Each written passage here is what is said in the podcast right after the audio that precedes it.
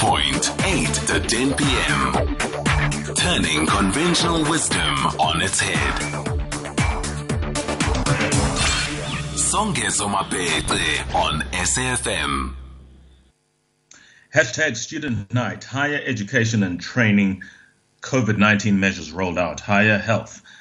The Health and Wellness Agency of the Department of Higher Education and Training, that is dedicated to student and staff well being, has been supporting the post schooling education sectoral response to COVID 19.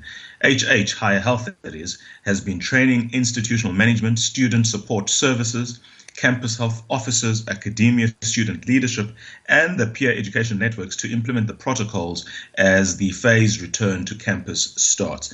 We hear more about their two sets of tailor made guidelines that will form the foundation for all other initiatives. These guidelines outline why and how students and staff may be impacted and how to assist individuals that may experience problems. We will also touch on lessons that they believe can draw from the challenges faced by the basic Department of Education only for their implementation in tertiary institutions. Ms. Dr. Diane Parker, Deputy Director General for University Education in South Africa. Doc, good evening. Thanks for your time, Diane. Appreciate your being here.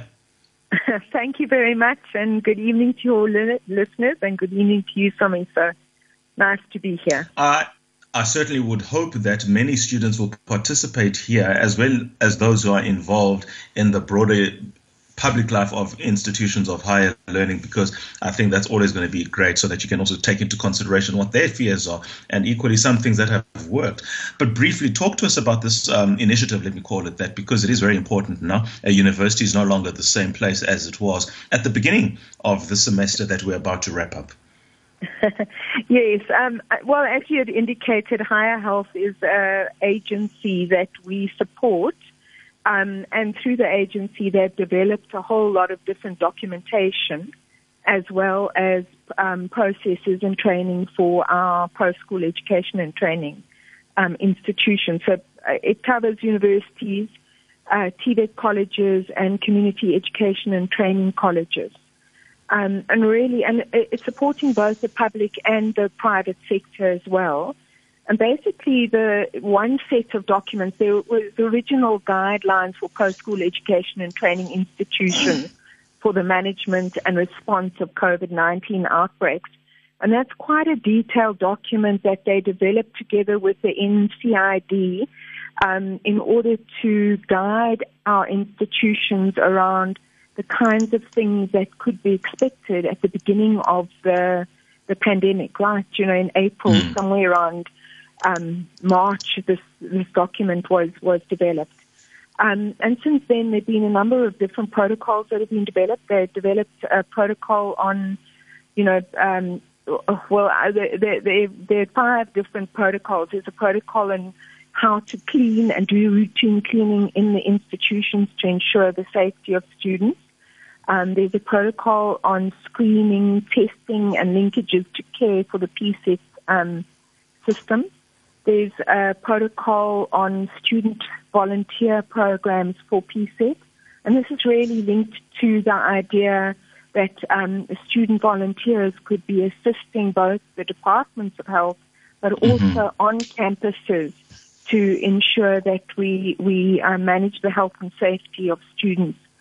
Um, the, the, there's also an integrated digital screening system that they've developed this health check, which is a, a platform that um, individuals will check their health on a whole lot of questionnaires um, as they go in, before they go into campuses every day. And on the basis of the, their responses on health check, they will be um, given a different kind of level, either completely clear, a mid-risk, or a high risk and they'll be advised on whether they should go into the campus or what they should do, where they could go to get help if they are a high risk.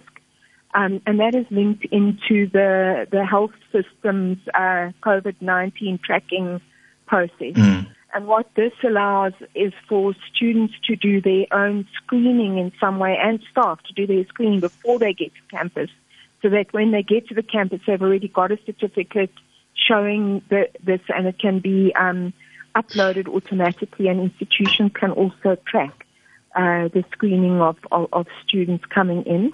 And then there's um, also a protocol uh, for the institutions in terms of what happens when you have uh, students or staff presenting with COVID-19.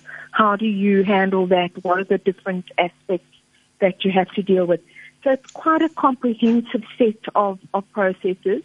And then, of course, um, linked to that is this whole issue of training, um, training staff, um, training the um, the volunteers, training uh, peer educators, so that um, these sort of messages can be well spread across across campuses. And um, you know, I mean, a critical thing for us around ensuring health and safety is this issue of how do we ensure that uh, students, you know, uh, implement the various toolkits that are available to them um, and take care of themselves and others in the same way. So it's a whole hmm. issue about how do we how do we create a, a um, social solidarity, I suppose, on our campuses, um, so that we all work together to ensure that we keep safe, but at the same time we're able to study and we're able to um, complete the academic year and and um,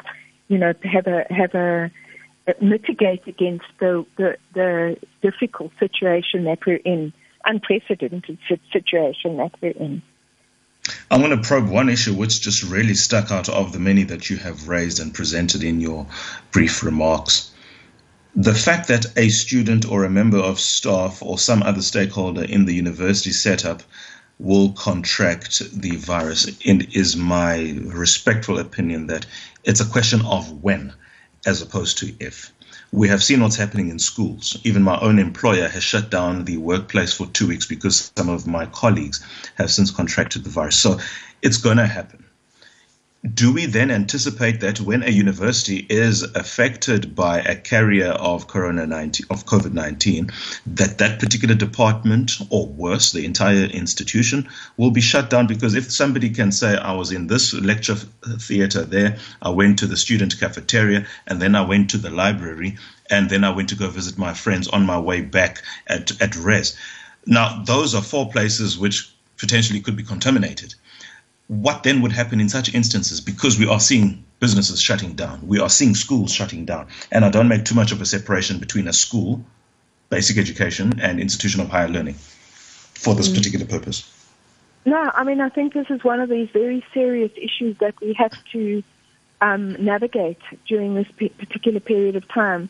Um, we've seen this in all kinds of workplaces, and, and there is an increase. There's no doubt that there's going to be an increase. And, and our students and staff um, are likely to contract the, the, the, disease. So what does this mean and how do we think about it?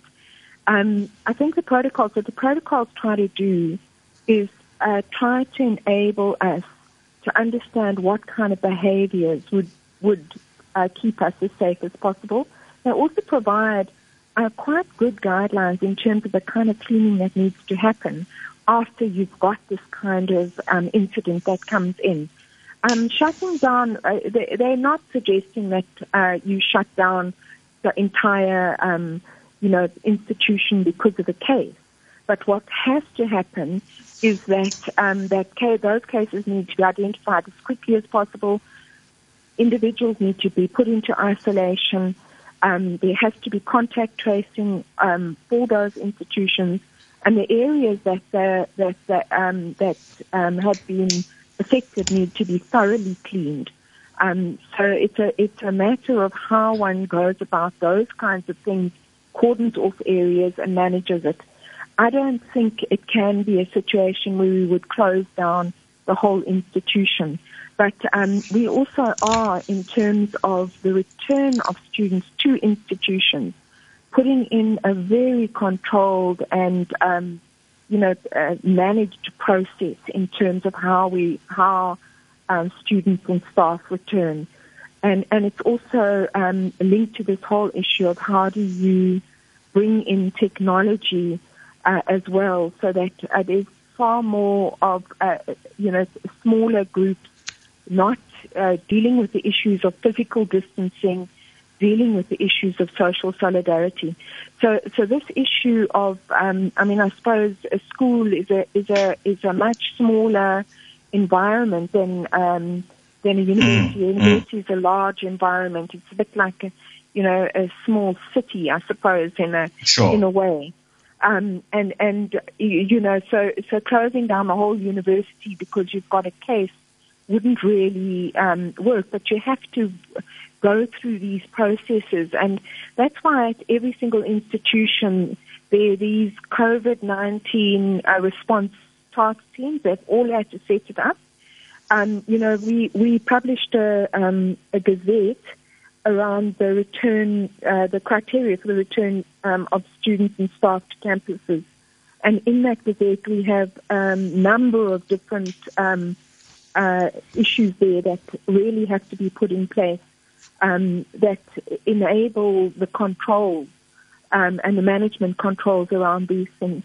What you know, what what we what we um, all would be extremely worried about is, uh, you know, if you have one of these um, super spreading type um, uh, incidences happening, that would be something that that um, you know is the greatest risk. If if there's a person who who who is spreading it and doesn't recognise that they've got the the, the, the disease, and that's one of the biggest um, risks that we that that we do face um, going forward. Uh, but we, we have to we have to manage these the best we can, and all institutions um, have had to put in, for example, uh, uh, uh, plans around isolation areas, quarantine areas, how we deal with the um, with incidences when they come up. How do we work with um, the NICD and the provincial health departments in terms of the contact tracing? to ensure that we identify the people whoever's come in contact with, and uh, this, in particular, this issue around how do you do this environmental cleaning. Um, there's the regular cleaning, and then there's this more, uh, uh you know, high, higher health is very against this idea of deep cleaning and fogging and all of that because they say that that is that is really not what's required. But what's required is um, a very, you know, good clean of of of, of the areas, um, and and that is really how we've got to try to to manage this and handle it. Deputy Director General, University Education in the Department of Higher Education and Training. We're going to take a very short ad break now, and then she returns for just a little over five minutes in the balance of the conversation, which has to end at 21.30. I welcome your calls then, please, on 0891 104 207. Were you listening to this? Are you a university student? Are you going back to school? Have you forfeited the academic year? Are you a parent? What are your thoughts in relation to your child? Where is your child? Are you at university already? All these questions. We'd love some, interga- some engagement with you after the break. Please stay tuned. SAFM Viewpoint. SMS SAFM now on 41391. Call Songezo now. now. 0891 104 207. I have a concern from what you've been saying, Diane. I mean, I'm not taking away from what you've been saying more than I'm just equally alive to the realities of the higher education sector. Let's take my old university and my old university, University of Fort Hare, University of Stellenbosch.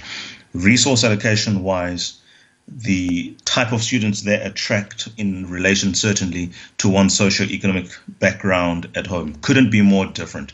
One is uh, previously disadvantaged, what is called Black University. One was, I suppose, where apartheid itself was created. And of course, that meant the resources followed suit.